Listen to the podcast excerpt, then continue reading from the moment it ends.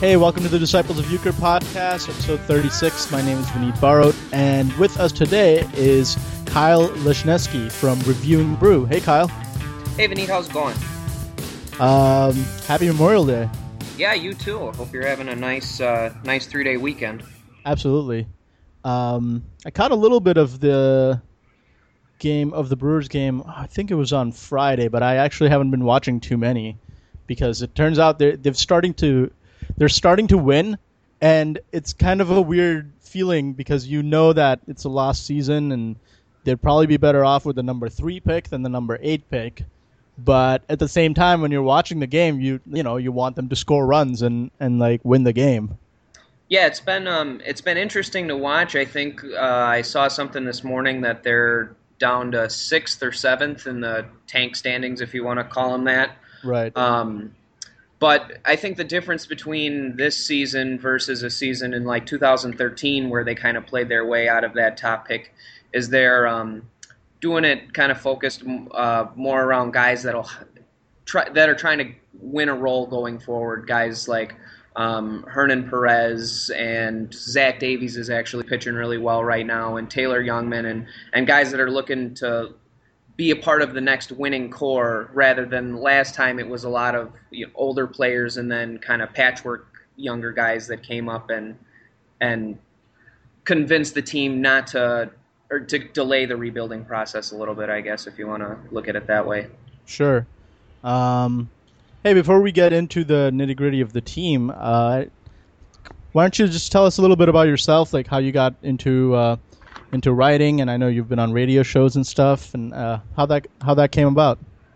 Um, I've always been, as long as I followed baseball, I've always been a Brewers fan, and um, I kind of once all the sabermetric stuff started coming out and, and all that kind of stuff, I just kind of got swept up a little bit into that. I'm really into numbers and mathematics and, and things like that, and it, I just um, I kind of started writing because I was listening to. Uh, was listening to sports radio and, and hearing a lot of opinions and things that I disagreed with, and just thought, you know, I could I could put out there uh, things that I think and probably sound a lot better than some of the some of these people do. So I don't know. I've always just liked um, just like trying to put my thoughts out on on paper and on words and and let people know what I think and and get that feedback from people and just a, just a way to foster conversation about about my favorite team and the sport I love. And um, I don't have a whole lot of like formal background in that. I um, haven't. I didn't go to school for journalism or anything. I just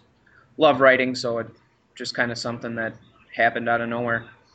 Cool. Well, yeah, I think that's what a lot of people are. Uh, you know, listen to sports radio and think, man, I want to reply to this moron who called in. Like maybe I can write it out nicely and neatly instead of yelling and calling in or something like that. Right. um, but yeah, no, I, I really like your writing. I know that um, we have good conversations on Twitter, along with a lot of other people on, on Brewers Twitter. So I thought it was a good idea to have you on.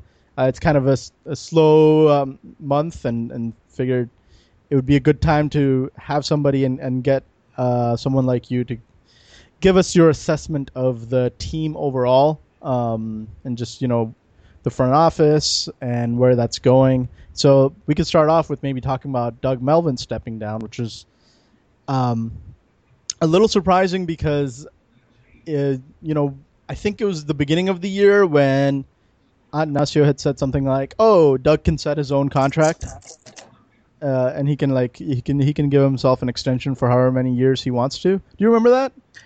I think it was um, uh, Tom Haudricourt report that came out like in the middle or towards the end of spring training. Um, after after they uh, re-upped Roenicke's contract, um, it was saying that uh, Doug Melvin's contract extension was kind of in his hands, and you know, as long as he wants to be here, that's how long he'll be here. And um, based on the things that kind of came out when he eventually did step down, it sounds like this has been something that Doug and Mark have kind of been talking about for the better part of a year now.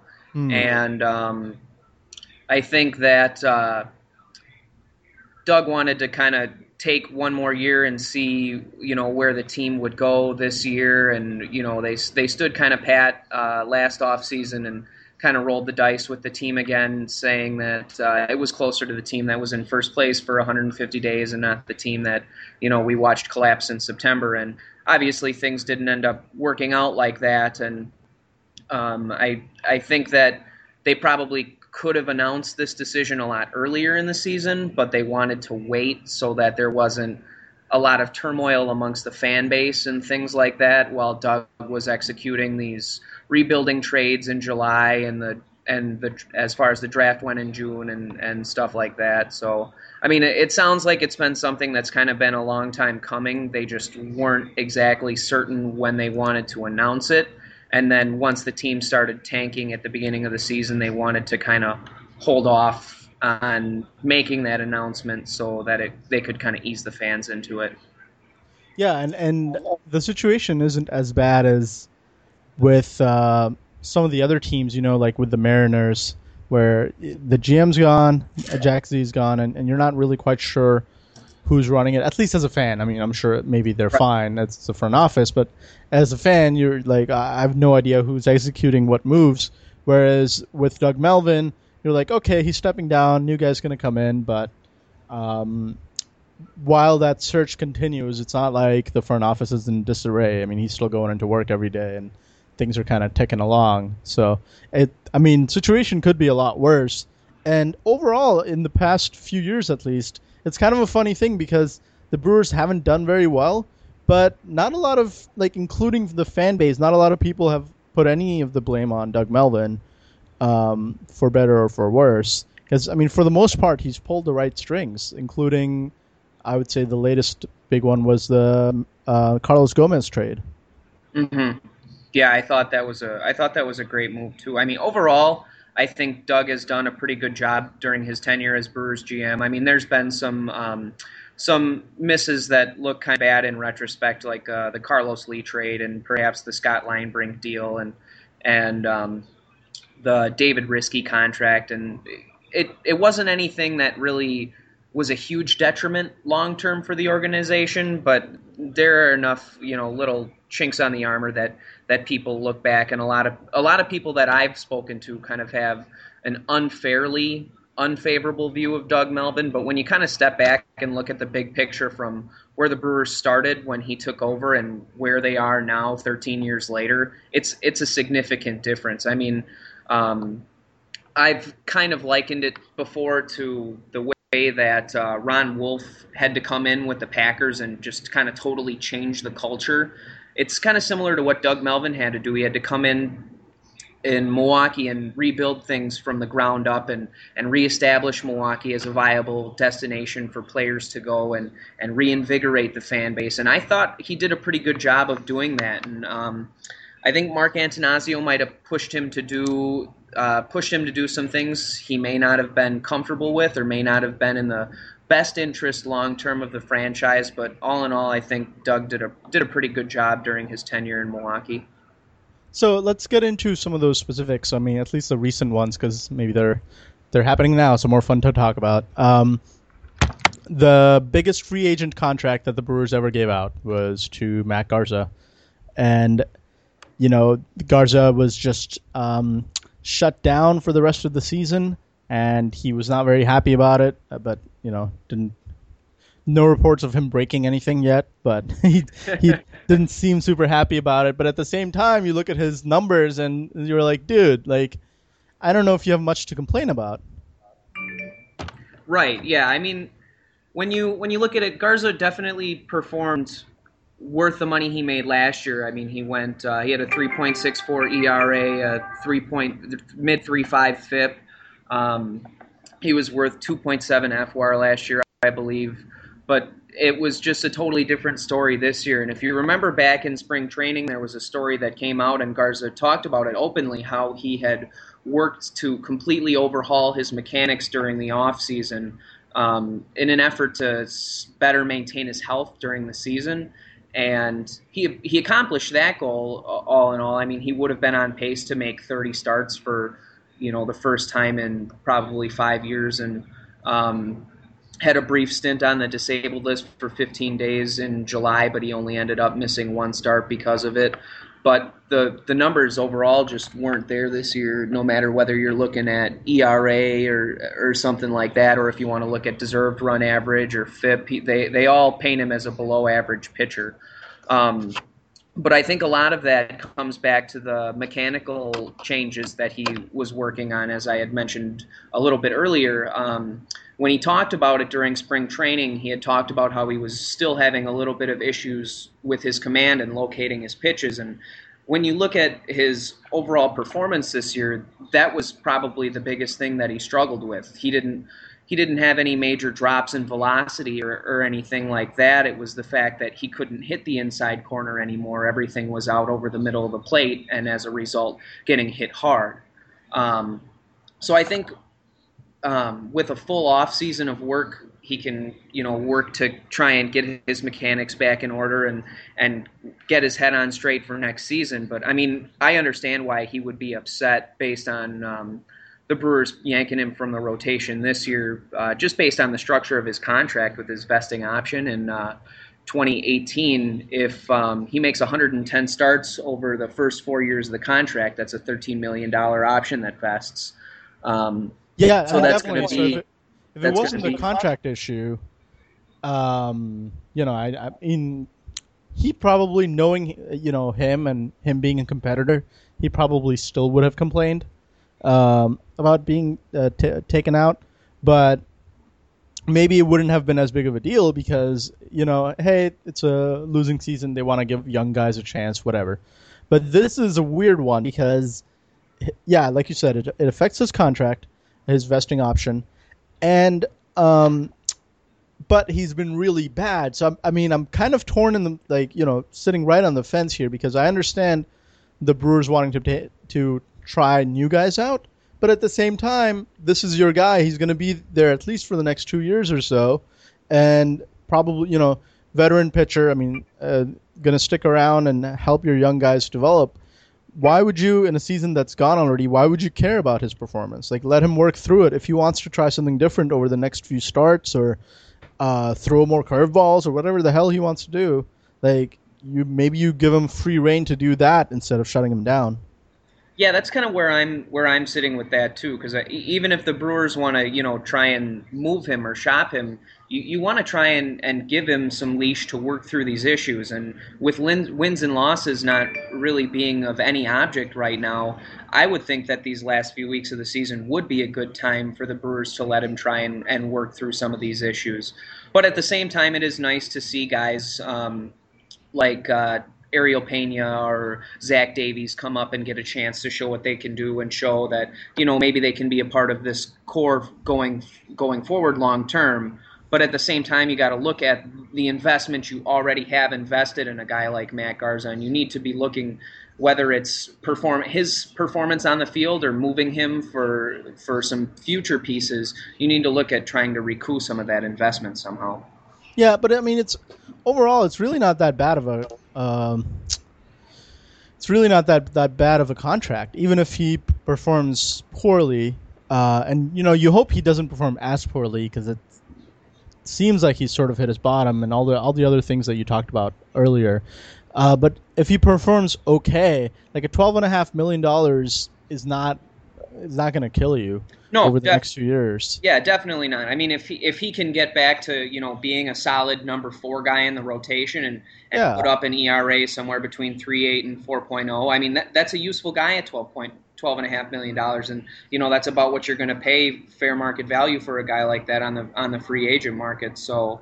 Right, uh, and uh, we we also we had talked about this over Twitter, Kyle, which was what are they going to do with that money? Like, let's say, I mean, it's one thing if you're going to get prospects in return, but if this is just basically a salary dump, and uh, you know, you I think you would even raise the point of maybe the Brewers have to give up a prospect to um, move the contract.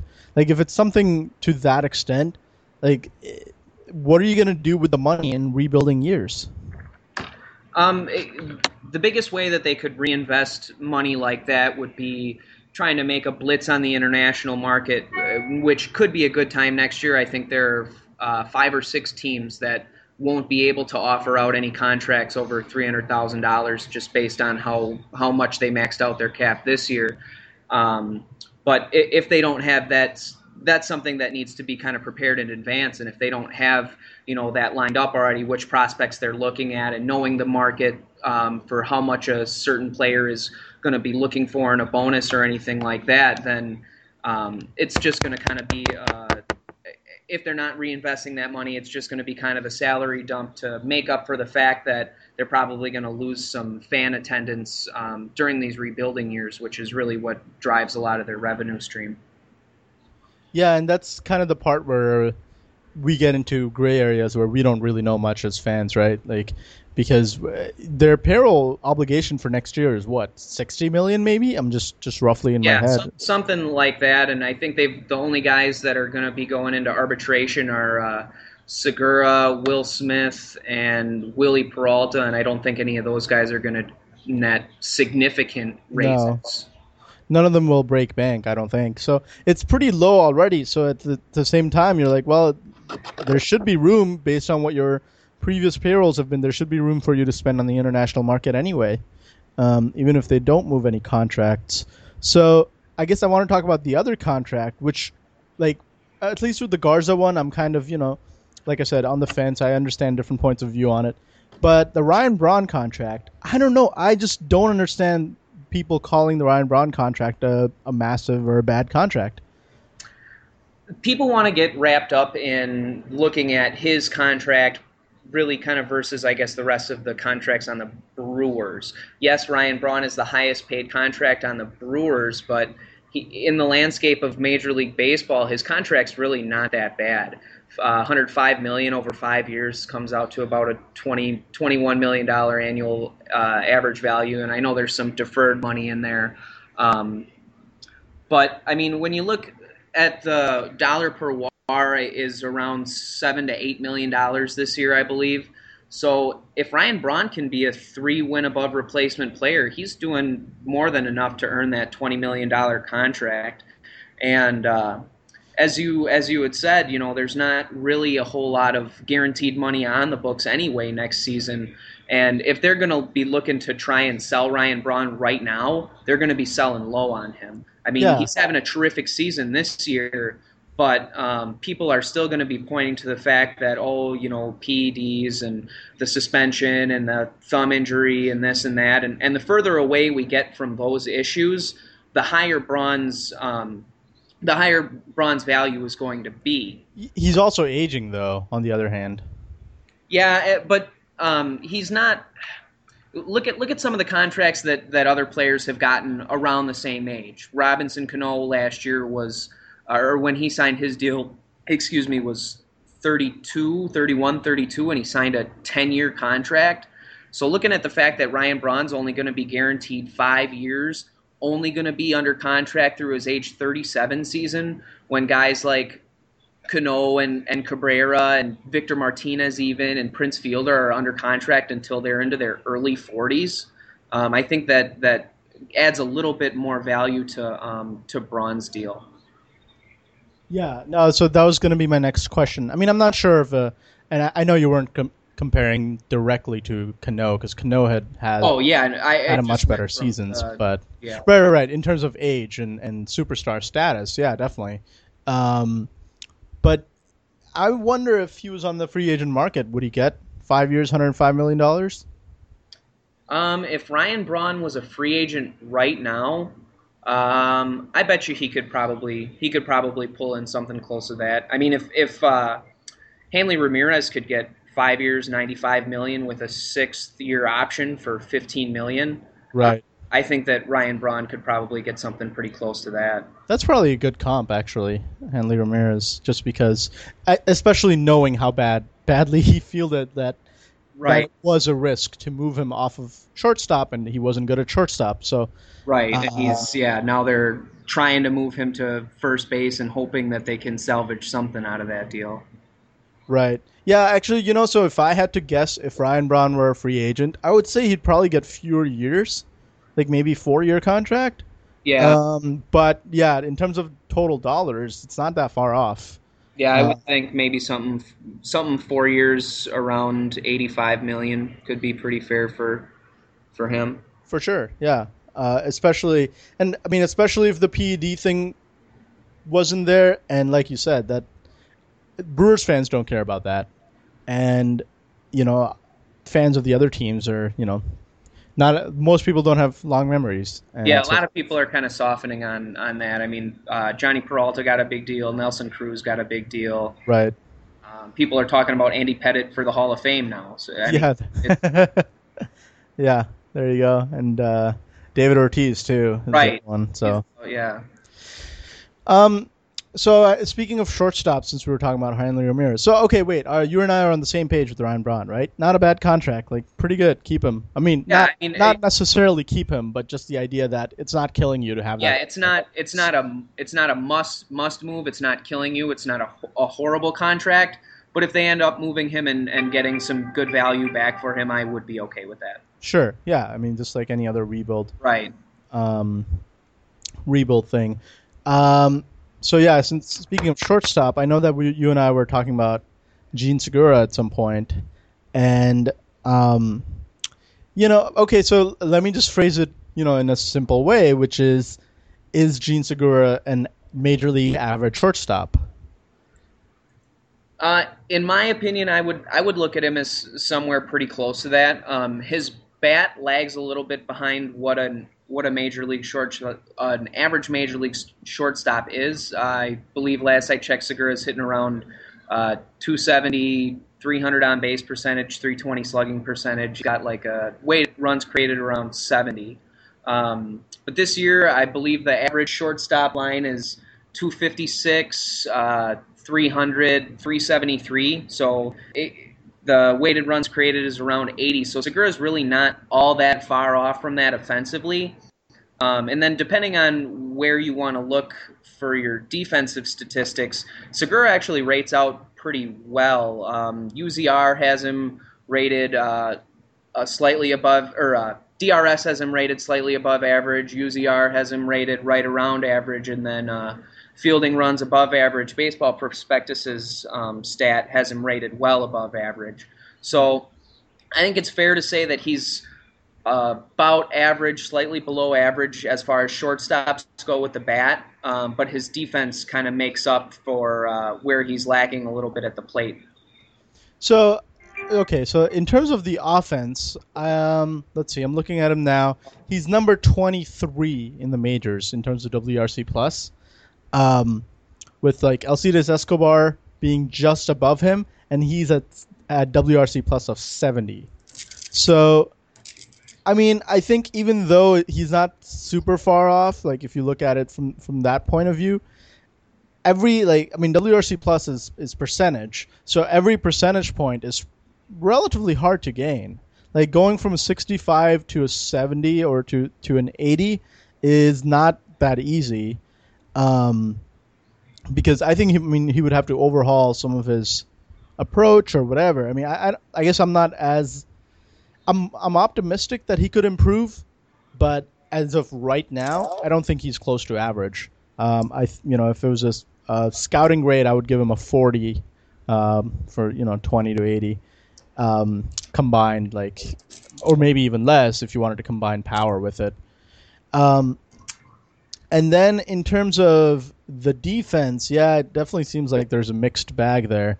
But just if you look at the number of great shortstops playing today, like playing good defense, I, it's just isn't it really hard to be above average at shortstop at defense? Um, I I wouldn't say that it's really hard.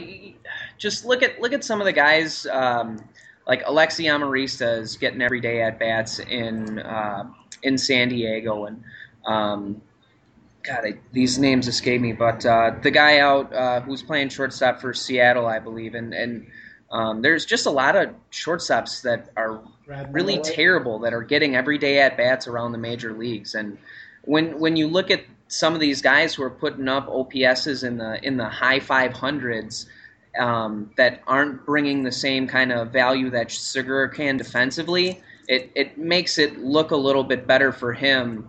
Plus, it seems like a lot of scouts have favorable views of Segura just kind of based on based on the things that I've read about him and and I mean I think there's some room for him to improve offensively.